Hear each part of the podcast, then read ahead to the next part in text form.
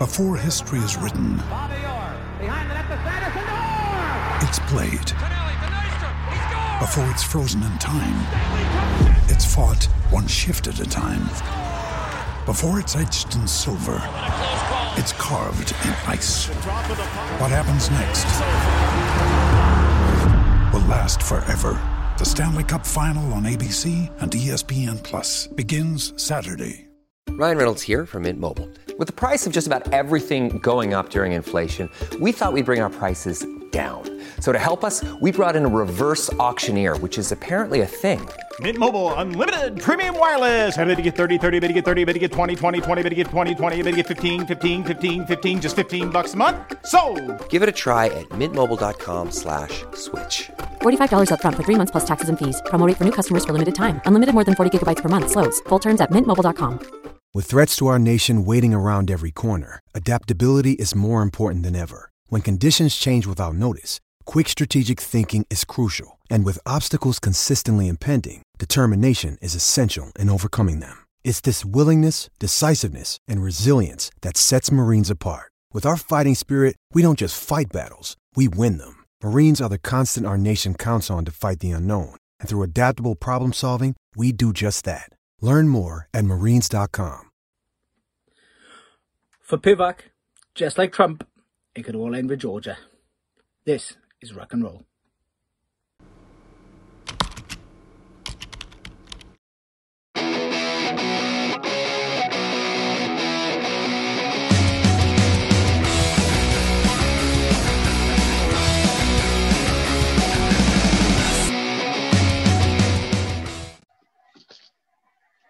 So, welcome to the first rock and roll podcast. Um, obviously, John, myself, Ryan, and Stefan. We've got a guest Tom with us as well. Um, I know Stefan, me and you have known each other a, a fairly long time now. So, obviously, uh, old school friends. Do you want to let us know, obviously, how you and Tom know each other? Yeah, so I've been running the rock and roll Twitter account for too long. Um, I've been talking to Tom on there for a little bit. We've we've been chatting about just about everything from rugby to God knows what else, and uh, looking for someone to come onto a podcast. We've got a veteran.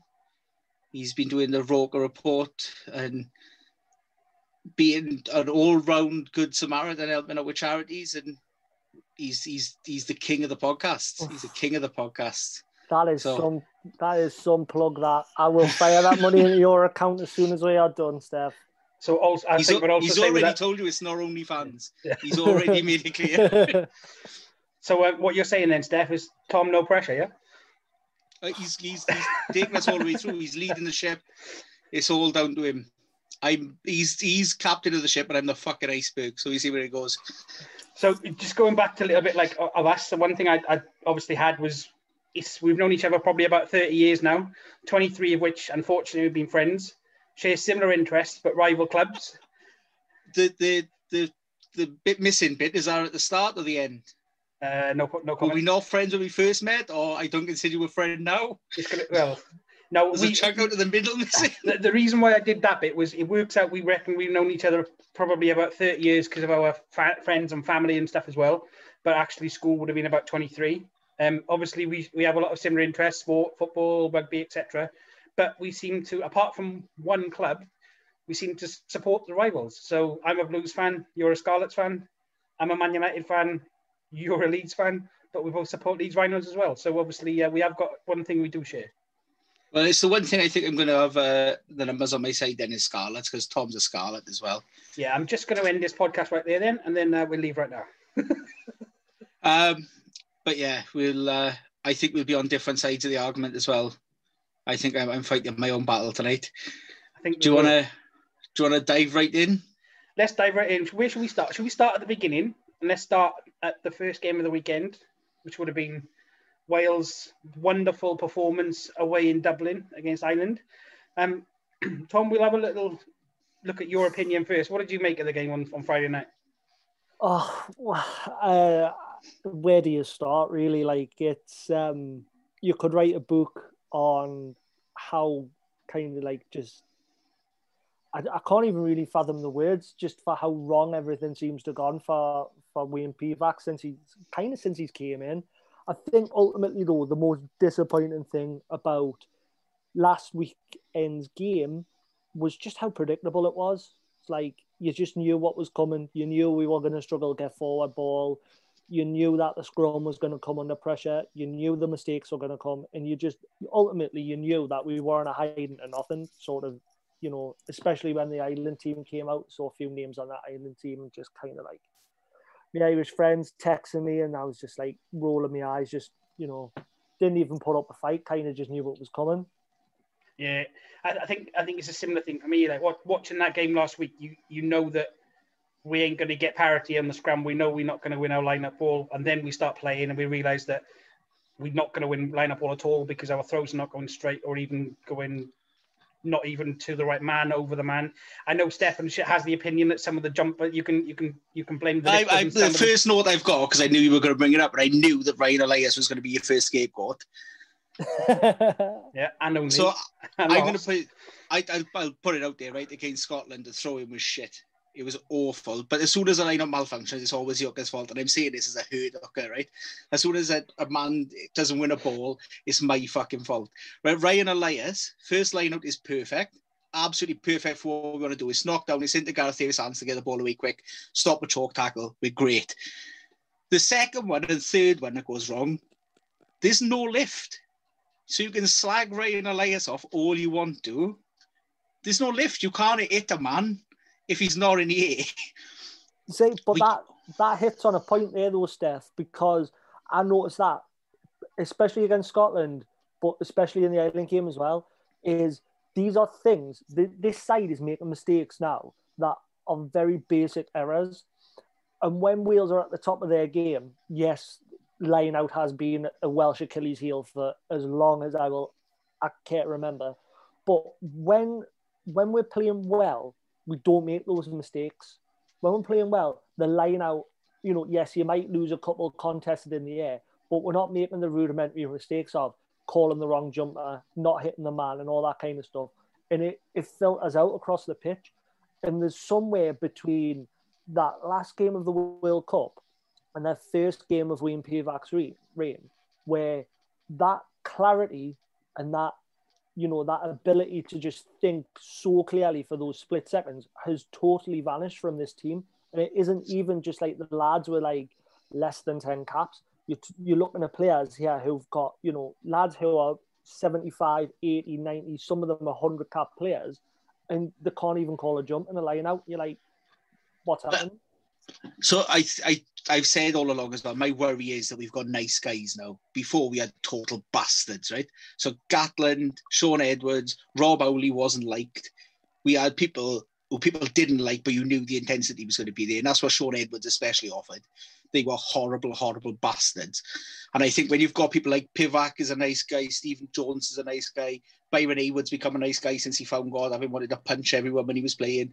But we've got people who want to put arms around people. And I think when you look at like the Scarlets, the year that they won the title, they won it in those last few weeks because when you're knackered and you're in the back of a Six Nations and you're aching and you don't want to do it, I think a nice guy might be what you need to get you over. What we didn't do was ever start well because we didn't have our intensity. And I think that's the worry. And it's how many games before you hit that level where, like in club club games, you can go a third of the season and not play particularly well and finish two thirds. Whereas by the time your third of the season's gone in the Six Nations, that's your, that's your tournament then, you're over. Yeah. And I think that's that's the worry. But we've also lost, people are saying we haven't lost anyone. We've lost our rooker from a line out. We've lost our line out caller. And then with the other Gatland where you're playing, we've lost our 12, which was always our first phase to make the line. So we've lost arguably three of the most important players. Plus we've thrown Carré in, who's nowhere near ready. I think Pivac's learned the hard way. Carré's not the man yet. He, he looks like he's got bags of potential, but he is not an international standard, especially not to play against Ireland. You you you sort of used one of my, my one of my lines there that I've done when I was prepping, and you, you you know yourself. We've had we've had conversations in group chats on Friday and Saturday about how bad the game was last week I, I simply put it as the only thing I can sympathise with Pivac around is that when he took the job, he would have looked at it and thought, Anscombe, play, Anscombe playing well, Parkes is a ball playing 12 and does well with Foxy. one of those has been out for a year, probably going to be at least another year, and one is currently filling his bank account in Japan.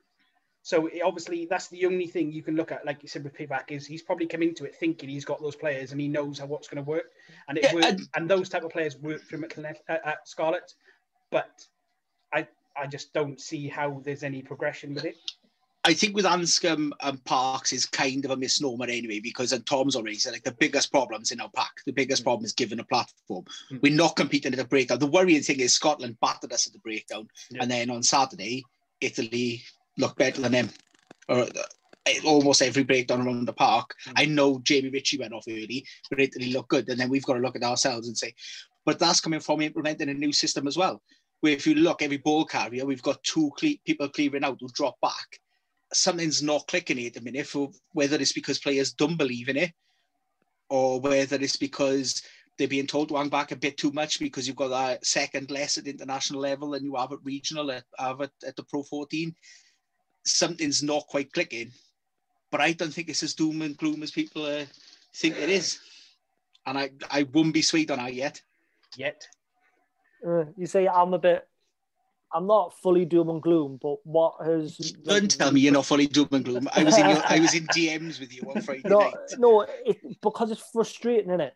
Because the problem is, is, and I don't know whether this is just from like being a Sunderland fan and watching this perpetual managerial merry-go-round that it's just made me have no patience with this kind of stuff. But when I'm, for me, when a coach comes in, the first thing a coach has to do is he has to put his stamp on the team. Uh, that is the, the first and foremost thing you have to do. Now, if I, if I use football as an analogy, Sunderland had those managers. We had the Di Canios, the Gus Poyets, those kind of managers who come in and within the first week, everybody knew what they were dealing with. Then we've had on the opposite side, like the David Moyes and the Chris Colemans, where those managers come in and they didn't put their stamp on the team that first opportunity they got. Now the problem for me is with Pivac is the rugby he played at Scarlets was fantastic. It was entertaining.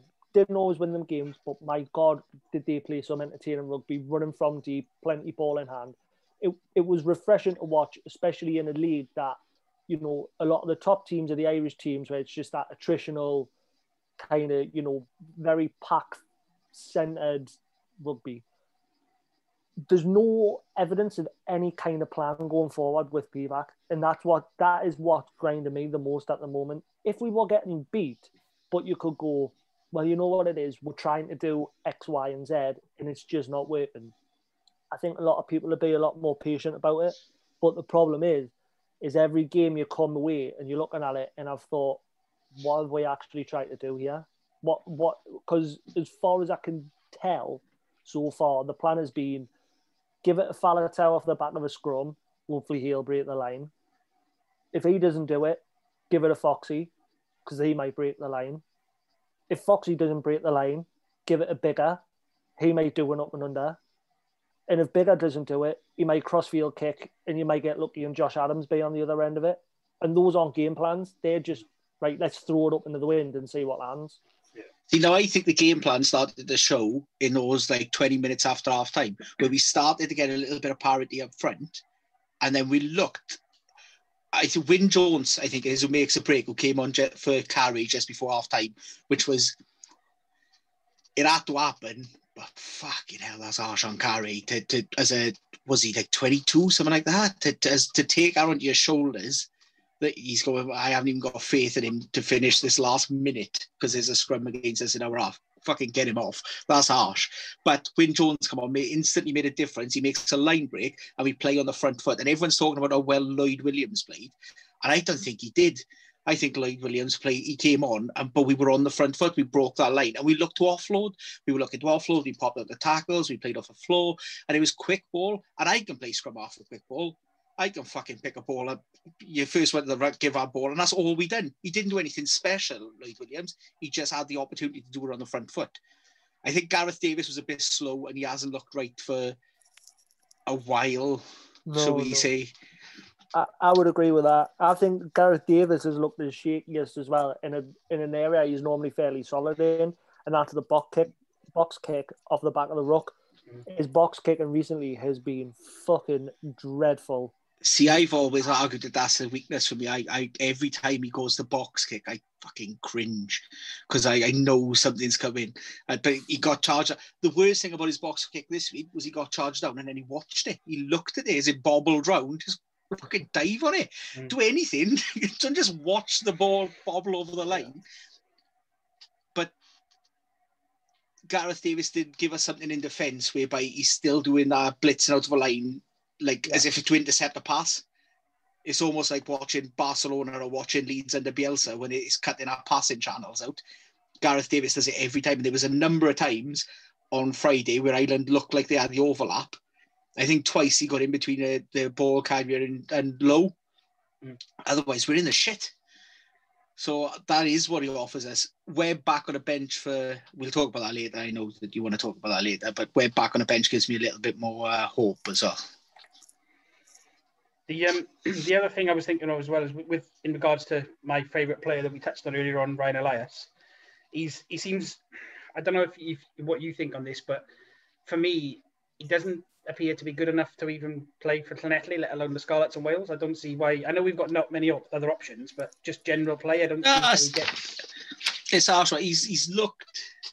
He has my, my problem. I think he can cut at that level, but we've got options. Is the worry especially in Elliot Dee. Like Elliot Dee looks an international quality player to me, and has done for a while. And then he finally broke in under Gatland, and you're like, okay, he might get his chance. Mm. Stays it under Pivac, and then drops out. I don't know why we're not starting Elliot Dee. He looks the natural successor to Ken Owens to me. But I, am I'm saying that no no one might like in the summer getting a little take Ryan Elias to South Africa anyway. He'd be the starting hooker in the in the test. No, no, my. Uh, I'm going to start. I'm good. It's I'm bringing penalties into this podcast for when it goes because I you charge you a pound every time I mention a fucking Lions. Although I bought tickets this week, so I'm going to mention it later probably. Right. So let's move on to the next game. That was Hang on. I'm not done. I'm no? not done. Why not? Why not? We've got I'm a whole done. podcast of this, man. Ah, listen, a, a good, a good half of this podcast is going to be Wales because this is what this is what we need to talk about. We can move on to England, Georgia, for I can sum it up in about five minutes. No, well, fucking... that's that's that's missing out, Italy and Scotland, isn't it? I'll move to that. That one was actually worth watching. England game. Can't read anything into it. It was exactly as was expected. Absolute shit. Jamie Jones was uh, Jamie George was brilliant. Owen Farrell was funny getting fucking handed off and slammed into the turf a game was shit to watch. That's the that's the only thing. We'll, the time we would have taken up now, we'll move back onto Wales. And, and that basically covers all my points, apart from the fact that England played with three centres, and that was it. Everything else you covered. Uh, these... I, w- I will say one thing, mind, is going ahead, looking ahead into the weekend, depending on when this goes out. But Georgia are a massive banana skin for Wales going into yeah, the weekend, yeah, massive, especially with such a young team. And you know, Georgia, I think they would have liked to have put up a better game against England than what they did. Obviously, mm. there's a lot of difference between the tier one and tier two nations, and we could, you know, people can talk about that until the cows come home. But I feel like this is a side who really want to stamp the credentials and, and prove that they are worth being in the debate, especially when it comes, you know, comes around the kind of like Italy thing and uh, or a two tier two uh, two tier six nations rather so they're going to be smarting from last week. They mm. are going they are going to be wanting this, and I think aside from Italy, if you're a Georgian coach, you're looking at the teams around you, you're thinking, yeah, we might give Scotland a game, or you know, Ireland probably write it off if if that comes, but you you're looking at Wales on the back of six defeats. You're thinking if you get in our our face, the first 10, 15 minutes, you get an upper hand in that scrum, get the mm. ref on side you you can cause an upset there quite easily. And they're probably going to going to look at as well as they're probably going to look at Saturday with Argentina beating New Zealand and take heart from that as well. Oh, if someone massively. like them can do it as well, then obviously it's going to it's, it's something that Georgia could do. But Tom's it though. It's all about the platform. They're going to hmm. look at it and say, well, Wales' scrum has gone backwards now for for three weeks. Like Ireland got the better of us. We didn't look good against France. We did nothing against Scotland. So Georgia will be looking and saying that. So I mean, it is a bit lazy I might put to say about you because Georgia's scrum hasn't looked right for a while. In the World Cup, they didn't look great. It's not what it was.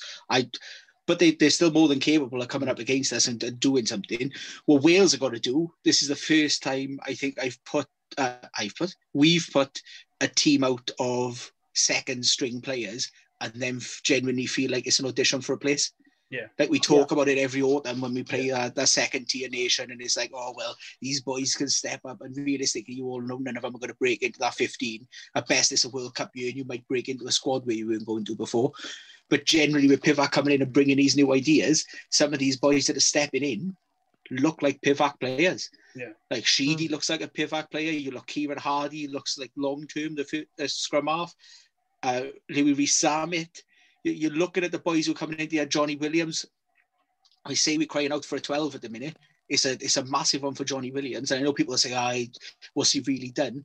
But he's on Eddie Jones's radar when he's mm. at, but you know England are looking for cover for a World Cup he's, he's a, looks a good player.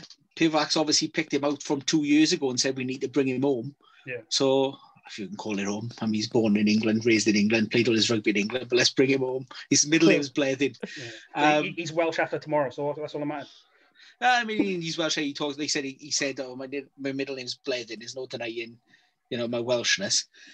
But it genuinely feels like these boys can stay. And I look at the pack, and in some areas that pack looks better than the pack we've been using. Mm.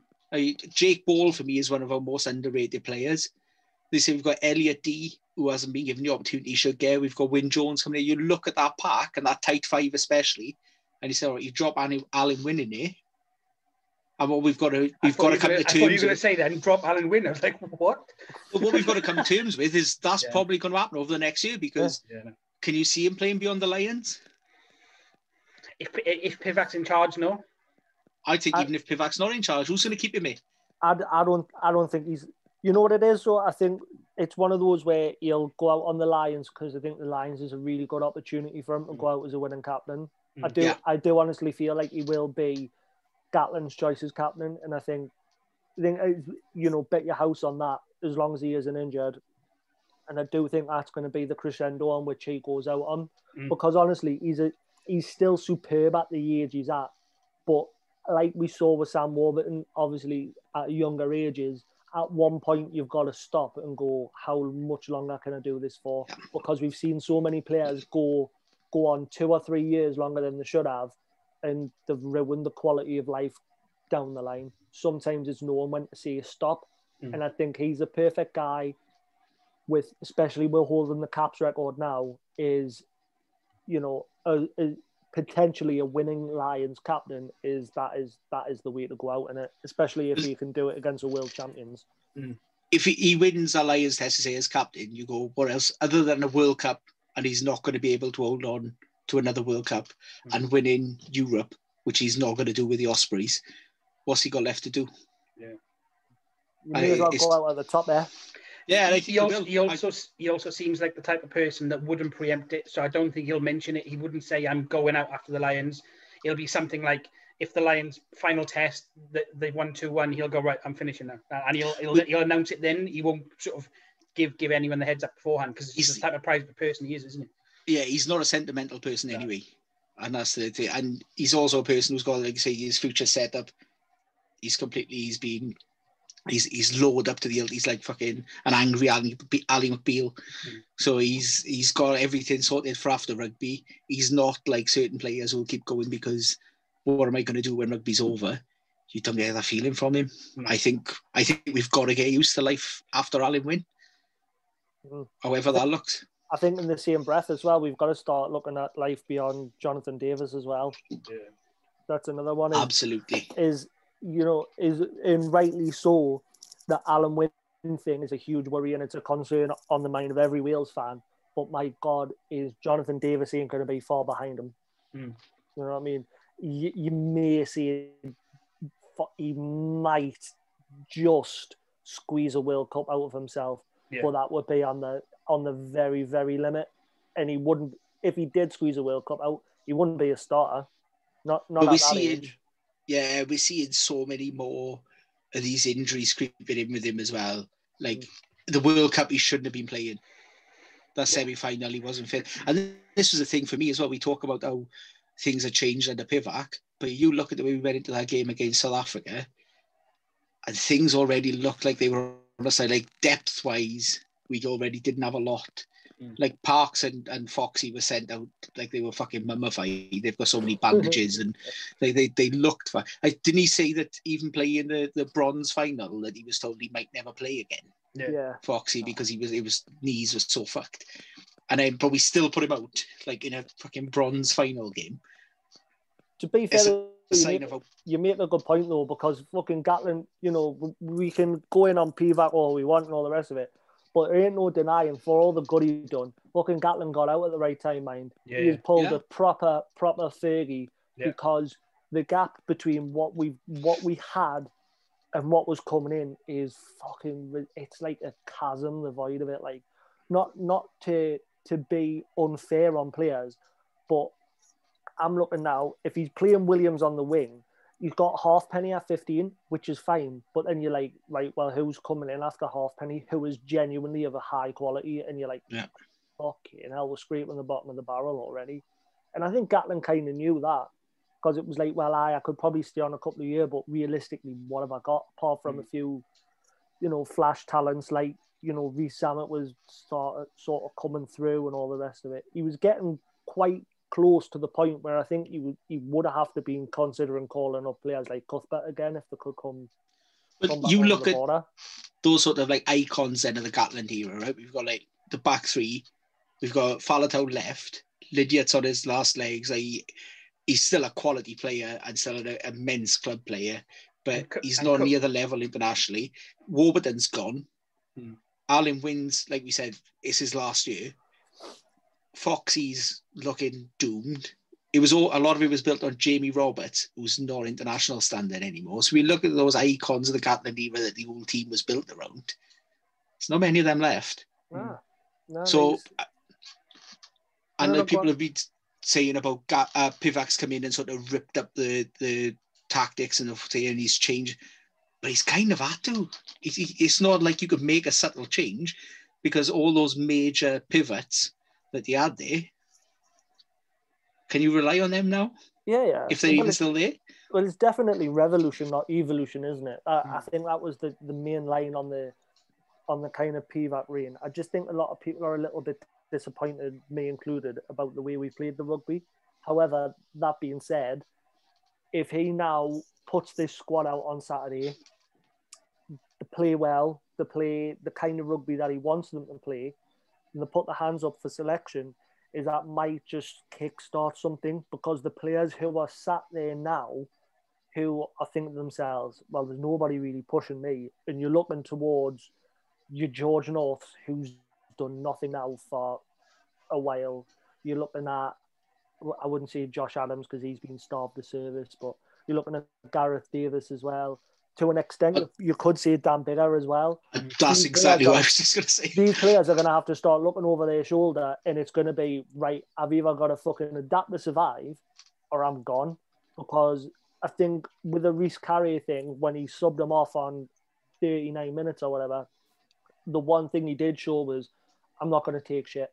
Yeah. I'm just not. If you if you aren't at that level, whether it's the first minute, the 79th minute, or on the training pitch, you're fucking hooked, son. Like back in the sheds for you. And, And I think it it is the first time we've seen that ruthlessness from Pivac. Mm. and it shows it as well that he's going to be his own man, I suppose. Because so I, I read a tweet this morning. It's how how harsh does it feel if you're um, I've, for, I've I've forgotten his first name. What's John Fox's brother's Cubby? So, so he's been in two squads, been on the bench. He's brought in two players out of the squad that have both started ahead of him, and he's there. Yes, grant, granted, he's probably, probably couldn't start him at six if Tipuric's going to be seven. He's more of an out and out seven, James Davis, but he's got to think, well, what am I doing in this squad? They've just brought in someone like both of them come straight in. Shane Lewis-Hughes came straight in, and Cubby's not even getting a start. I, I think Cubby would have known what he was being used as when he went in, though. It was because Pivac knew he was reliable on the short term. He understands the game he wants to play. And then the other boys are coming through. The, I don't think Cubby's ever going to be first choice, but he'll always be around our team because he's a big personality and he understands what needs to be done. And he will back Pivac because, you know, when they were at the Scarlets together, they used to used to travel in together and things. You see that they, they, they, they got on really well. And so it's nice to have that guy in it. Like Yeah. England in, a, in football talked about having Gazza out missing out in 98 killed him because he was the big personality that when you Yeah. needed someone there. The one thing Uh, for, me that, that I've read this week as well, which is, I'm hoping will be a major thing when it comes to the Six Nations, is having someone like Ellis Jenkins back. Because even even being in a couple of training sessions, apparently just doing some fitness stuff this week with the Blues, but John Mulvihill has come up and said like he's been he's been fantastic with the leadership group. Like he's taking stuff on, even, though he's not going to be play, playing properly for another six eight weeks. Does he start for you? Does he come near that first team squad for you? Is he better than Tipuric? I would I would start him at six. Ahead of uh, Shane Lewis Hughes? I would start him at six. So s- look, we need someone that we can shout give it to Shane at. So he's got to start, doesn't he? There's, there's, there's fans in the crowd with nothing to shout now for a good five years. We, we need a Shane. what what about just just kind of discussing that back row? Obviously, we've got Navidi to come back in Yeah. as well. And to be fair, I know he's not quite hit the heights as what he did the World Cup, but there's still a player in Wainwright as well. Yeah. So that that's an area where they're probably, in all honesty, there's probably a little bit of an embarrassment of riches there in terms because there, is three or four players who can play across that back line, and then if you include Cubby in there, is like a utility who will do, you know, will play six, seven, or Yeah. eight, or centre, or on the wing, Yeah. or Or- head or loose head Yeah. which is probably his problem to be honest is is I think Cubby's a, he's too much of a utility player he's like and he, he's that he's that tradesman and he Well, I know that the uh, certain people reporting today that Pivac spoke to Dean Ryan about converting Aaron Wainwright to an eight because he wants him to be an eight because he said he, it's all about he wants to build footwork off the back of a scrum, which is indication again of where we want to go. It's all about that. We're going to open up and try and play rugby from the start. Like there's no there's no shunting up first to try and draw in defenders. We're gonna we're gonna play the game. So I think what we're going to look at then, if we're looking at Wainwright at eight, we've got Tipuric's got to play at seven. Yeah. He's, he's got he's again one of the few world class players we've got, which another thing we've got to look at. How, how many world class players did we genuinely have Well- a few years ago compared to now? Hmm. but then where, where would you where would you fit Navidi in and I mean to be honest obviously Pivac's in the job because he's a lot better at fucking knowing rugby than I am but for me looking at it from the from the outside in surely Wainwright would be better left at six and if you want to convert someone to an eight Navidi's your man for Yeah. that I mean- because he is so fucking strong and he's so mm. good over the ball. Is if because if you get dragged into that battle where your eight's going to have to do a little bit of crash ball every now and again, because you're not going to come up against teams that are going to let you play off the bat of the scrum all day long. If you want someone who's going to be in there, bit of fucking crash ball, bit of rough and tumble, I think Navidi's your man for that. But Gatland, uh, Gatland, there we go. Pivac, remember, he likes that kind of eight as well. Like John Barclay played there. Tadhg Beirne, he dropped out the second row to play. He likes a, a, a light on his feet, almost eight, which sounds mental to say as an eight. But to, to, that, to be fair, though, I, I would probably say, although he stature-wise doesn't look it, Navidi is. For a big lad, he's quick, he's good on his feet, he's got a good step. So that could probably fit. And and it, it pains me to say it if we're going to tar Alun Wyn and, and Foxy in that brush, but you probably have to put Toby in there as well. I think it's coming to that point. And again, what we're seeing with, with Faletau is injuries. Like he's constantly been, and that's been for a number of years as well now, where he's getting injured. But I think we're going to look at, I think Shane Lewis Hughes will start at six. We'll look at Wainwright at eight. And I think Tipuric will start seven, and then Navidi will be off the bench because as someone who can cover everything, Mm. that's that's what he'll do. I'm trying to think. Uh, the big one under Pivac has always been who's that five, and like I mentioned, Tadhg Beirne. Tyburn, it was built on him, and then when Tadhg Beirne went, Scarlets brought Blade Thomson in, who perhaps has been like a flanker everywhere else, but he wanted him as a second row because he almost wants like a third flanker in his second row. You like to have to chuck up, you can hold the scrum, but more than anything, you do all the work around the park. Mm. And I think that's what he's still trying to find. So it'll be who steps into that role, whether that'll come sooner rather than later. But I think he's going to need one big guy in there. So that's going to either be Will Rowlands or Jake Ball. But if he's looking for that kind of player, does that mean the end of, end of Alun Wyn sooner rather than later? And you also add into the equation someone who's not even in the squad in Adam Beard. I'm still torn. Mm. I'm, I'm with Steph there. As I, I can't decide. I, I, I'm very undecided on Adam Beard. Just sometimes he comes on because he he's very rarely a starter, and he's he comes on, he has his twenty minutes, half an hour. Sometimes he comes on, you think, "Fuck, now you could start next game," and then sometimes he comes on for twenty minutes, and fifteen minutes later, you're thinking, "Fuck me, get him off, will you?" Like, you know, just whoever was on before him, put him back on because he can't be doing that bad. Like, like sort of work out some kind of uh, blood injury, like there was potentially Yeah. happened in the Italy game. You mean, yeah? Yeah, something exactly like that. I like the French one where the guy kept on banging his head. Oh, aye, it's, it's head injury again. Oh, it's Another one. Aye. Another one. Is that a brand new fun rule you've got now? Yes. Well, if you want, to, if you want to segue now, look into the Italy game. There was that weird blood bin Yeah, with I'm a bit torn on this because I it looks it stinks it stinks massively stinks. Know what stinks. I think that's no, I, I think it does, but also but on the flip side, there he did make a tackle wide on the on the touchline, did slide into the ha- ad- advertising hoardings, and it straight away he grabbed his knee, and then as the camera goes to pan in, they've sort of said, "Oh, there's blood," so. There could well be blood. He, he did come on for a couple of minutes and then went off afterwards, but it does stink I- a little bit for me. I think it was the ref saying, "Are you happy that's blood?" Which suggests to me it maybe wasn't worthy of a blood bin. if you've got to confirm with someone that it's blood, Mm. I, I reckon it's probably unless it's Shaun of the Dead, and it could be red ink. I reckon nah, they- that fucking Nah. play, get get on. Be fair, in a COVID era, Yeah. right? I feel the tiniest fucking speck of blood, get him off. Yeah. So if that means we've got a penalty to win on the 79th minute, and Leigh Halfpenny or whoever has sat on the sidelines, you're thinking, fuck me, he's 45 metres, this is on the kicker's edge. If he's just got a little trickle out of his ear, get him Just- off. Just Get just him off. pulling at your fingernails, just pulling at the edge of your fingernails, yeah. those little bits of Oh, no, skin he's you got- get, just aye. anything I can. So ref, ref, he's got a cuticle off. Get out there. That needs wrapped up. But genuinely, with the most enjoyable game of the weekend not happening, Yeah. because Yeah, France exactly, Fiji yeah. was definitely the most enjoyable game of the weekend. It just never kicked off. Yeah. Because Fiji have got more COVID cases in camp than Merthyr. Um, Italy, Merthyr's got a lot. Scotland, Merth, uh, not Merthyr, Italy, Scotland was a genuinely good game, wasn't it? I was generally enjoyable to watch. Yeah, I must admit, and you you know this yourself, having had a conversation with me on Saturday, I thoroughly enjoyed the last 10 minutes because only then did I sign up for my Amazon Prime. So I didn't watch the first 70. But um, That was I the worst 10 minutes. yeah, I was told that.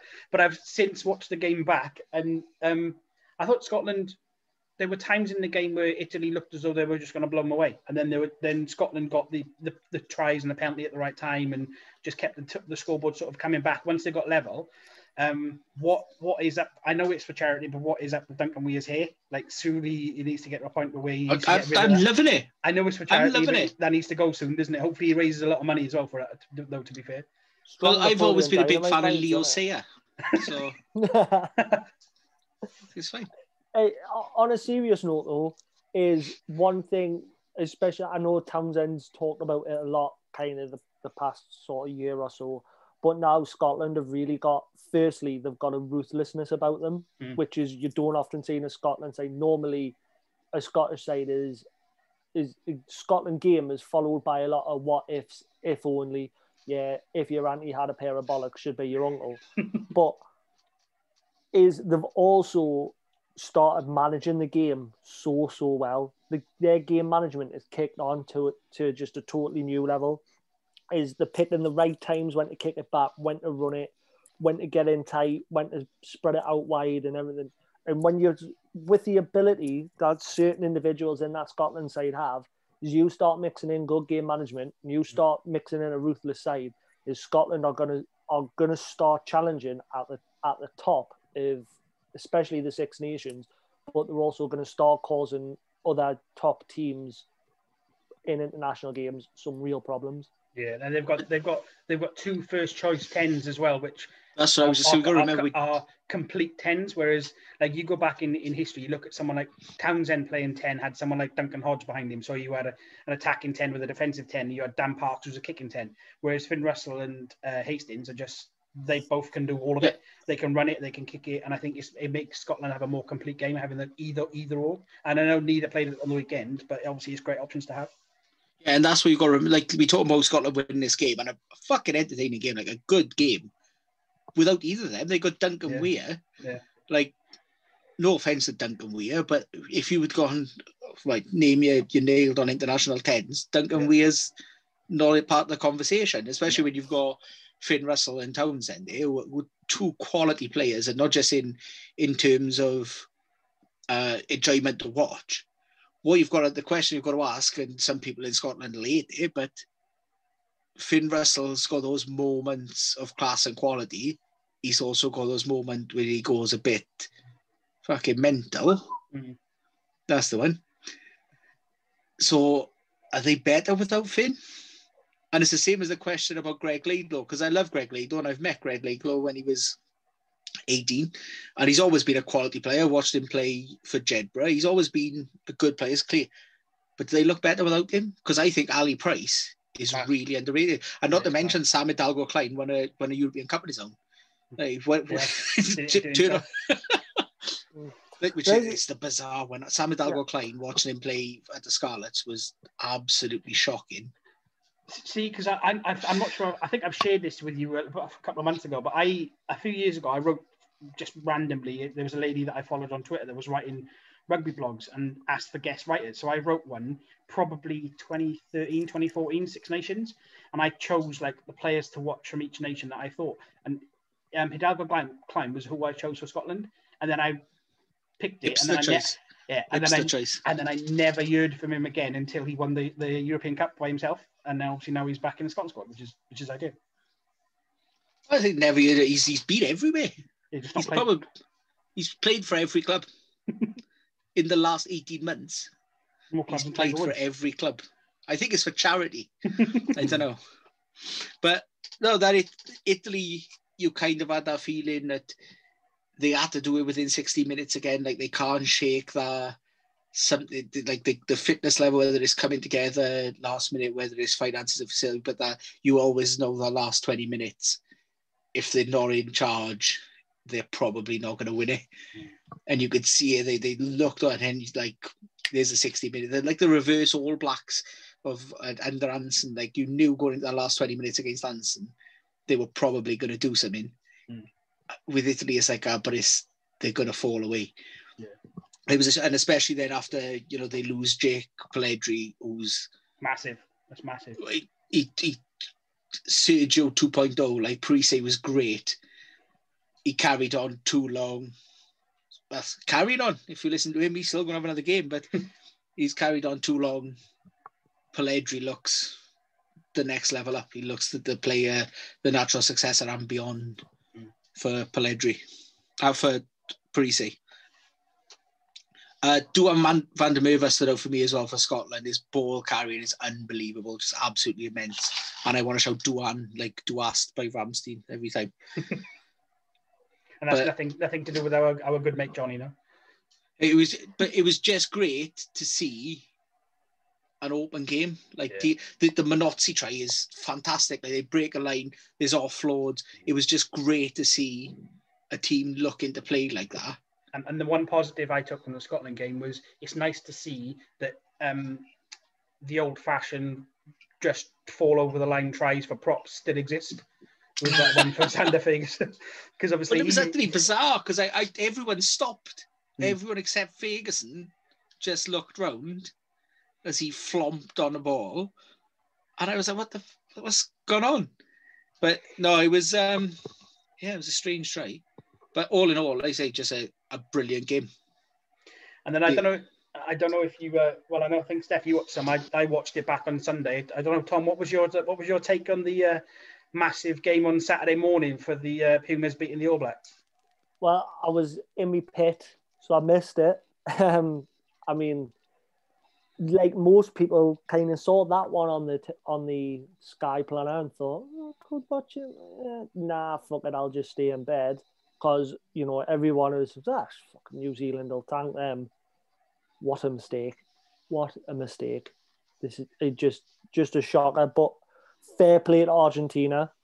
probably an outlier of uh, an, an outlier of a result. So Mm. I don't think everyone's going on and on and on about it. I honestly don't think that this is the Argentina we're going to see every single week. But the attitude was outstanding, and I think with with the fitness, the work they've done, the togetherness of of that situation, because you know teams do come together in adversity. We've seen it. I mean, sometimes they even fucking eat each other. Um, That's a great line. That's a fucking great line. but is with that attitude, I think, and how relaxed the All Blacks were. I think the All Blacks had kind of seen them coming and thought, you know what it is, these fuckers haven't played rugby in a long time. We're just on the back of the whatever it is cup that they've been playing Australia for. You know, put in some really good performances as well. They're probably stood there thinking, nah, it'll just be a fucking rollover, mate. Like we've just got to turn up. And it's that it, it's like that FA Cup time tie in it Yeah. like a half decent Premier League side come against a, a League One side with nothing to lose, and it's just one side kind of drops their level, the other side ups it, and all of a sudden you get this level playing field, and the good guys, with all the ability in the world that the All Blacks have, the fucking hell, once they're on the back foot, is when you're on the back foot you're panicking, and then it just kind of seeps in from there. So Yeah. fair play to the Argentinian team because they, they took the game to it. They were fucking brave. They were solid and all the rest of it. But I don't think it's it's a precursor for what's to come by any stretch. I um I, I I want to interject because Tom just said uh, the good guys, and that makes it sound like that uh, All Blacks are some of the heroes in this. Oh no, I no, d- no. It's definitely the, the Pumas were the good guys. The, No, no. I- I- the, the, the two things I was going to say about players from that, you pick out you pick out the obvious, which we'll get to in a minute, um, which I think fully started the game after about four minutes. But Nicolas Sanchez, like for me, probably the best individual ten performance since Carter in two thousand five, in the, in a single game. Like he That's kicked fake everything, news. kicked everything. That's fake news because the best 10 performance ever was in the World Cup. Dan Biggar against England in the World Cup when we beat them. That was fucking outstanding, and I will not be told any different. I- I He must admit, ran that I entire have, I have got a great story about that night, but that, that's for another time. That's for another time. Being the only Welshman in a party in deepest, darkest Essex, that was a great night. That was. Oh yeah, I, I almost got chinned um, in the middle of the street in Newcastle because I was going a little bit too wild. that's just that's just an average night in Newcastle. They didn't even know there was a game on. no, that's it. I, Was we you were in the dog That and parrot? before. When you, that's what that was. I was Drink, I. drinking Trebs and the dog. so kicking off. Um, It is. Uh, So I I done the same as Tom because I went on BBC on the Friday morning and it said eight o'clock kickoff and I was like fucking great I'm up for that and then we're in a WhatsApp group and it came up and I was like well six and I checked it again and it was six o'clock Mm. and I done the same I thought nah I'm not getting up to watch six o'clock to watch Argentina take a fucking tune in No. so I'm going back to bed and I was like ah, that was the worst decision since Prince Andrew said nah, I'll just pop a news night I'll smooth this right over it'll be fine. So it was yeah I, i'm regretting that decision but i know you're going to come on to it so i'm going to come on to it and beat it to the punch because matera summed up everything that they did like that little speech that he made he said four minutes in. I've wrote it down. I've wrote it because he said i can't see a guy kicked in the face one of my men that's no respect. I play for my country. They must show me respect. Yeah. and what i particularly like is as a ref's talking to him he's completely ignoring what he says until he's finished doing his collar and his shirt. Like i will be with you in a minute. Yeah. my shirt doesn't look pristine and this is my fucking country. Yeah. and then i already knew the result by the time i went on twitter and seen all the videos that they had put out just before kickoff which was their build up to the game and they were all training at home and then training in hotel rooms because they had nowhere to go. And it was it was insane. Like it was when you see the passion and it's the kind of thing that you see after a game usually but you could see how pumped they were before. It's a bold move putting that video on before the game Mm. because you can look a prick if if it goes tits up. But watching that then after knowing the result is genuinely emotional. Mm. It was uh, incredible. Nine tenths of it on passion, and and I, I fantastically for, for Wayne Pivac. It shows you a little insight into the Argentinian training regimes. So if we are struggling in the line out, right, just stick you down the roof. yeah. yeah. Get him fucking catch this father. Right there. Right. Yeah. Well, Richard Hibbard was throwing blind into a basketball hoop while lockdown was on. Yeah. He had a blindfold on and was throwing a ball into a basketball hoop. It's got to be done. So let's bring him back. Let's get Ibbard back in here. Let's go. I was wrong when I said like we need to move on. Perhaps we need to move back. That's where we're going on. Hib- Hibbard, Hibbard, Hibbard as hooker and Robert Sidoli in the lineup, yeah? Is that what we need? Yeah, I, I see no problem with this. Barry John at 10. Get GPR in. Barry John's missed a game. He's in the old arcade. He, there's a game on. He's going to watch it. Um, but no, I, I don't want to sound like that prick on Facebook because you always get like Welsh Rugby Facebook's the worst place on earth. It's nearly as bad you- as it's nearly as bad as Welsh rugby Twitter, isn't it? Oh, Welsh Rugby Twitter's got its good sides. Welsh Rugby Facebook is just all one downside. um, but I don't want to be that prick like, like who's oh well, it's all passion and we're not passionate enough in these players and and pull out the full Stephen Jones talking about mercenaries and legion. I'd be like fucking knob. But you could see how much it meant to Argentina going into that game to pull that one out.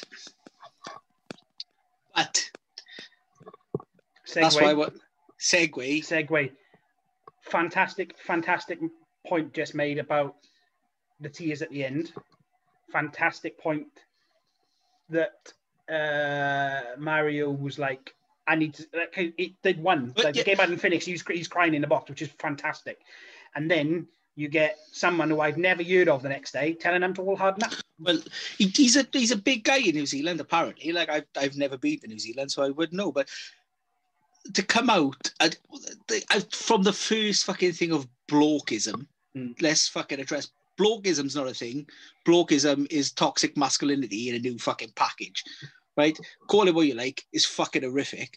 I know this guy's come out and apologise, but the tweet is still there as well. Yeah. So like, we've all made mistakes. Uh, it- it's like he's gone out on a night out, shit himself, apologized to everyone, but decided not to change his jeans. Like fucking delete the tweet. You were wrong. Yeah. It doesn't show that you're weak. And fucking the uh, Irish Brazilian guy on Twitter who's a twat, um, Ewan MacKenna, who I've had a run in before because he called Ireland weak because they cried at a World Cup once. It doesn't make you weak. No. It's not weak to cry No. and to tell people that it is, especially because he is a big guy in New Zealand, he is well known in New Zealand, so he is known by younger people as well. That shit fucks you up. Mm. I, I cry at everything. I, I'll openly admit and put my hand up. I cry at everything now. Yeah, You're used to that. You're a Leeds United fan. Yeah, that's true. I, I cry after a wank. I think you're But- doing it wrong.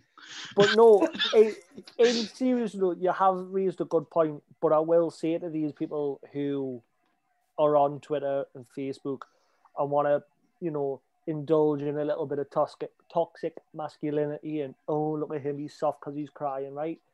You fucking stand in front of those blokes who've put everything on the fucking line, who've dedicated. It isn't just weeks or months it is fucking years of their life.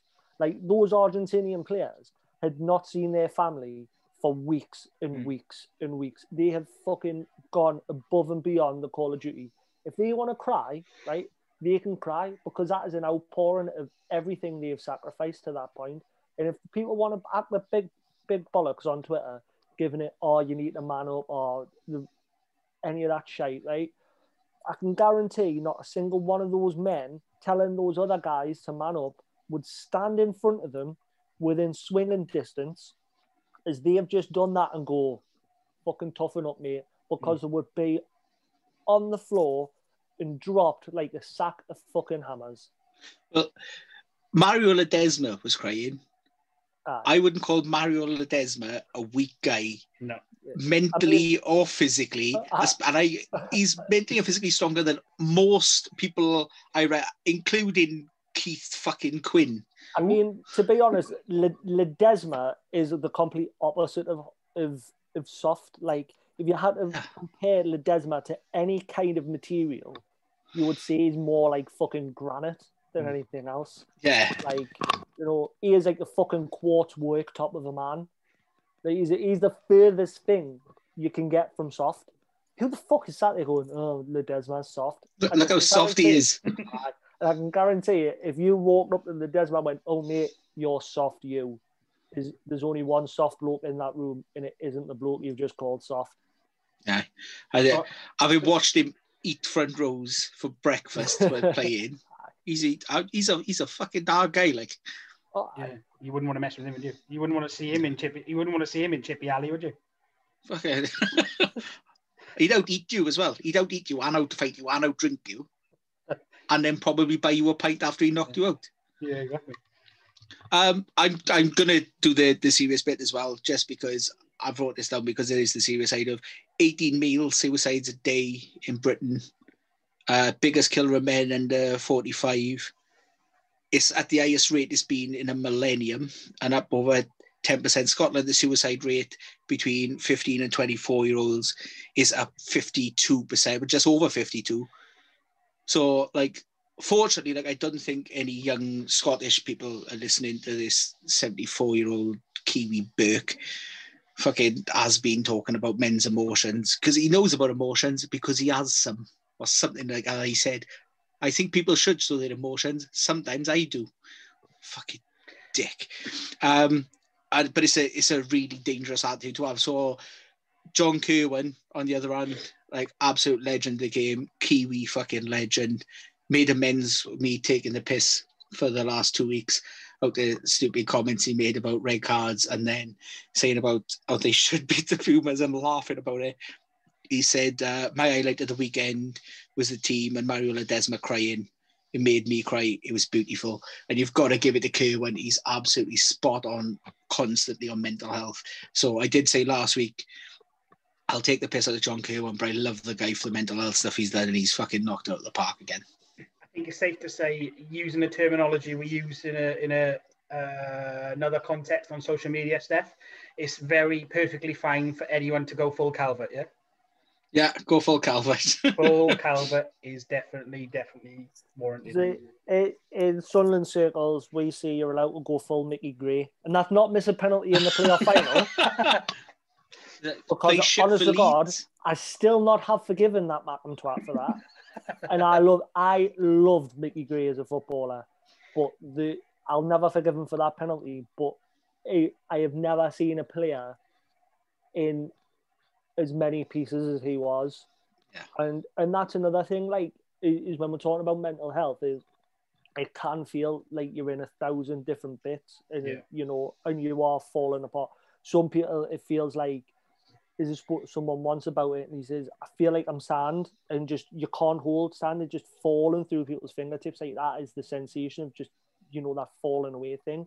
Mm. But, you know, if, if we can look to sport for a positive outlook on it, is look of how many players have have fallen apart, even just a snapshot have just fallen apart, but rebuilt themselves and come back so much stronger. Mm. And I think it's just a positive message to send to people is is everyone is going to have tough times. Some people are going to have harder times than others, but you will get through it if you talk and you and you you get help and you do whatever you've got to do to get through it. You can get through it. And when we look at sport, the amount of players who've had a really really big low got through that and then come back to an insurmountable high, it just goes to show that if you can get through it, there is so much better in the future for you than, than where you are now. Even if it feels like you're up against a brick wall, just go full Jamie Roberts, mate. Just fucking pound that brick wall, probably with your head, and just get straight through it. Uh, because you Phil Steele- Phil Steele's book like addresses it perfectly because Phil Steele's talked about his depression, his anxiety, and in his book as well, he's got a, a world 15 of players who've spoke openly about depression and the depression they had. It's absolutely fantastic, and like literally, like Phil Steele's book changed my life. I've said this before on, on Twitter. They like literally read that book and was like, well, because I've had mental health struggles myself, changed my life. And then I met him on the back of it, and I've got something that I'm trying to do with regards to that. But again, like to think of mental health as a weakness, it is is bad enough. And then, but then to reinforce that thought in people who suffer with mental health, because you do think that you do feel weak, you do feel like this is You know, this is this is stopping you doing things. Mm. So we just need to reinforce our positive. For John Kirwan's a fucking World Cup winner, and if he can win a World Cup with mental health issues, and arguably one of the greatest wingers that ever played the game, you know, Phil Steele would have been a Welsh international bar for injury. Lee Burns talked about mental health issues. Tom James, who apparently Wally knows, I don't know. Um, he doesn't fucking shut up about it. Um, for these players to, to move on and you know on a world stage be world class people that's what we need to promote that's what we need to show people that's what we need to say and then yeah, stupid yeah. little off fan comments on twitter doesn't fucking help yeah. and I, I, know that brian moore addressed this one after he made a little comment about bulimia doing anything like i get it like it doesn't fucking help I know people are mourn about it, but let's not forget that like fucking eating issues and mental health issues as well. Let's just let's just try and be a bit more like Anyway, that's my rant done. right, so let's let's sum it up then. I know, Steph, you've got a little uh, way you want to finish this one off this week, um, and we're looking to doing something, something similar on, on a weekly basis as well. Well, I think we leave it this week with the we'll, we'll do a little roundup and we'll think, but we won't put a vote out because we're going out a bit late. We've uh, we had we had technical issues uh, recording this earlier in the week. The technical issues being that someone didn't press the fucking record audio button. So yeah, we spent take, take we spent quarter of an hour having a conversation with each other with no sound. Because the best, the best bit though, the best bit was on uh, on Tuesday where we talking to each other without any sound. and then pick the phone up and ring you, and then go you go, oh yeah, it's working. I went, no, no, we're talking on the phone. Oh yeah, yeah. I, I, did have a moment where I forgot I put speakerphone on. Mm. I think, hang on, I can hear you. Yeah, you're on the phone. Oh yeah, fuck. Yeah, I, I just want to say as well. I know this is a this is an egg chasers podcast, but we can't have three Wales fans here and not mention the fucking tremendous job the football Absolutely. team have done. Absolutely, again, yeah, gone above and beyond. And I tell you what, the rugby lads need to watch their back because you know rugby's number one sport in Wales. But I tell you, fucking what, those boys need to watch their back because if these footballers get any better, it's going to be a tussle at the top. It's a, it's a genuine worry, especially at the minute. You talked about COVID earlier, but at the moment, with all the restrictions put in place on rugby, put in place by the WRU, would would say, and I get why they're trying to do things, but then you look at kids' football going back, and I coach a minis team in my spare time for my sins, and we lost players who went to football because they can still play, they can yeah. still train, and there's ways and means of training with rugby. That doesn't mean you have to be with you know, but the WRU would uh, put a stop on doing certain things, and they took a long time to come back. Oh, this could affect rugby a, a lot. Well, well, well, on on a you know it's a conversation for another day but i have advocated and it, i don't think there's really any instances of it happening in too many other countries but with the popularity of rugby and football but such a limited talent pool it would make a lot of sense if the wru and the welsh fa started working together yeah yeah. Because there's a lot of talented young players, especially with the with the the, the north south divide in Wales, because getting from North Wales to South Wales is fucking impossible. There's a lot of players and a lot of young players in these, you know, kind of almost disconnected areas.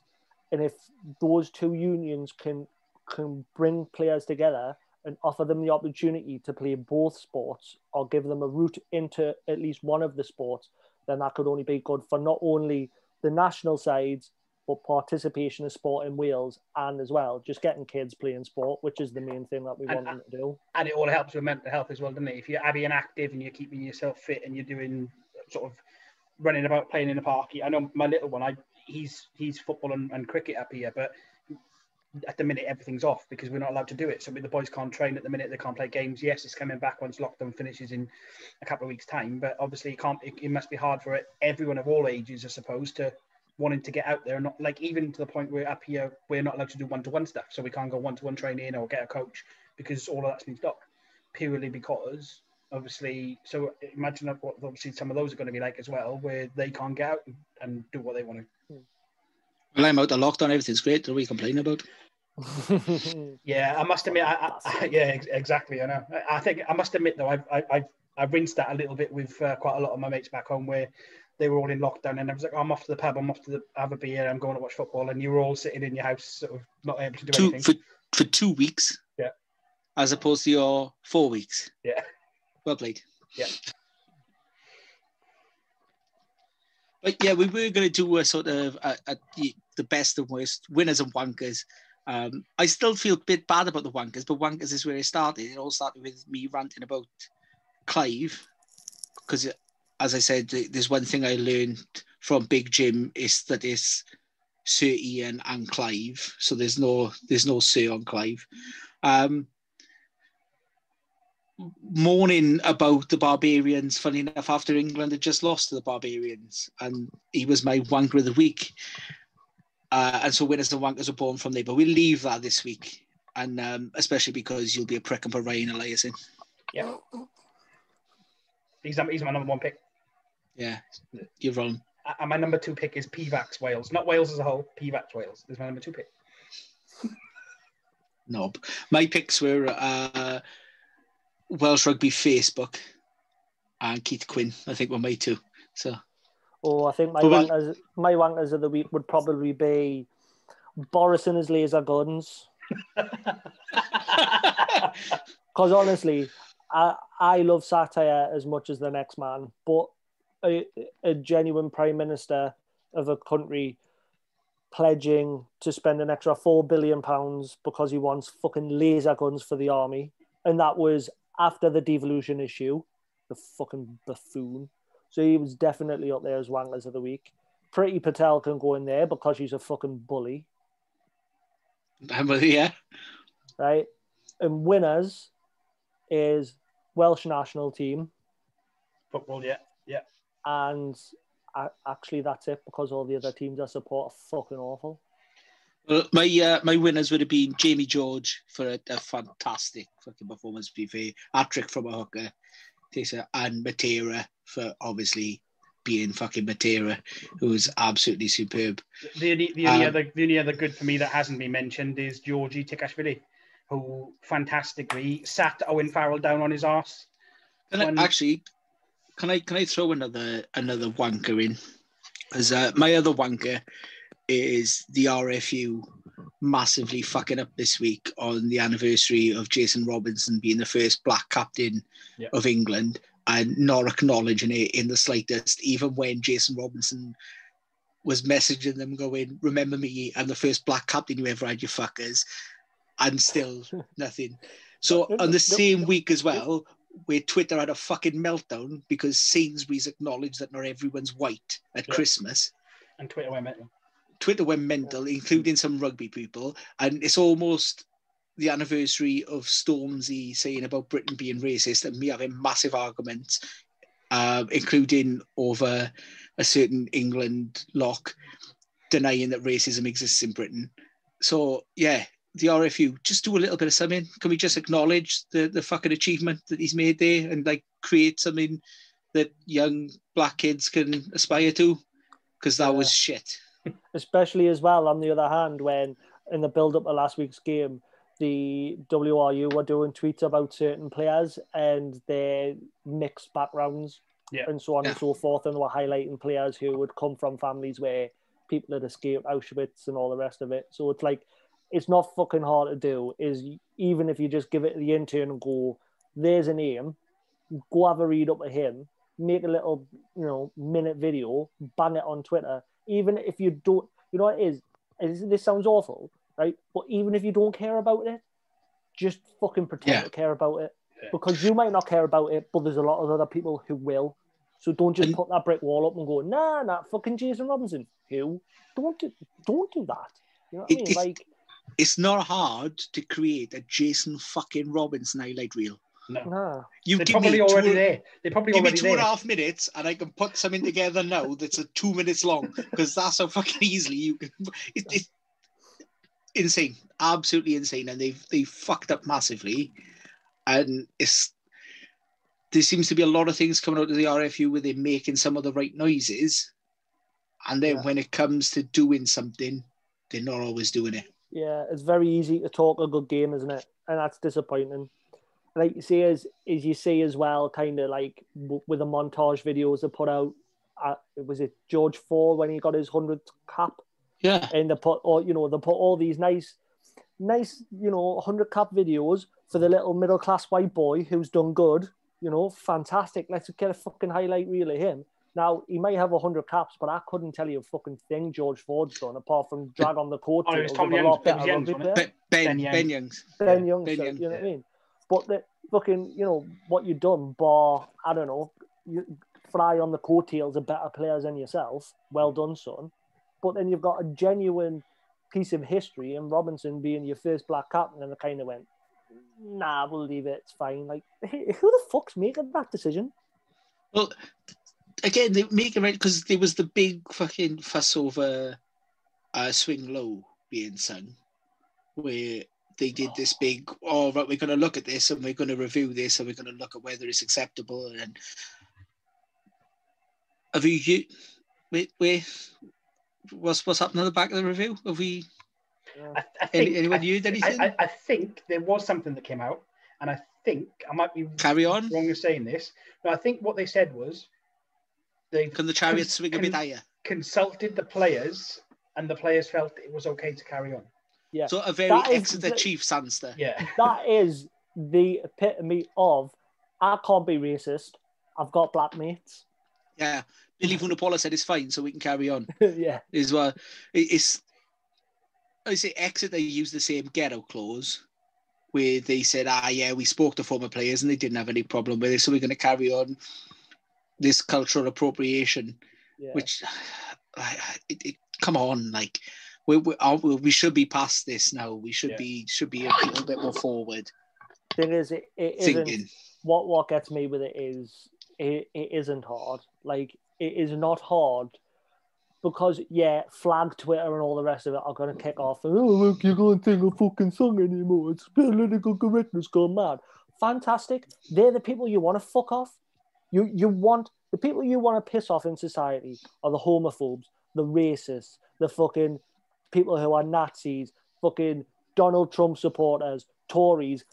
They're the people you want to piss off because these people are on the fucking wrong side. Like it isn't a oh let's agree to disagree argument. It's pretty fucking binary. It's a song that has its connotations steeped in racial prejudice, right? It's 2020. Don't fucking sing it. So you come out and you say, look, lads, that song is a little bit racist. We're not going to sing it anymore. Sorry. And if people want to be pissed off at it, let them be pissed off about it because I would rather fucking George in his tweed, in his boot cuts, in his brown jeans be fucked off while he's in Twickenham for 80 minutes because he can't sing a racist song than have actual black kids watching rugby, playing rugby, potentially playing in that game, hearing that song thinking, that really makes me feel uncomfortable. Uh, th- Rant over. fucking nailed, nailed it, nailed it.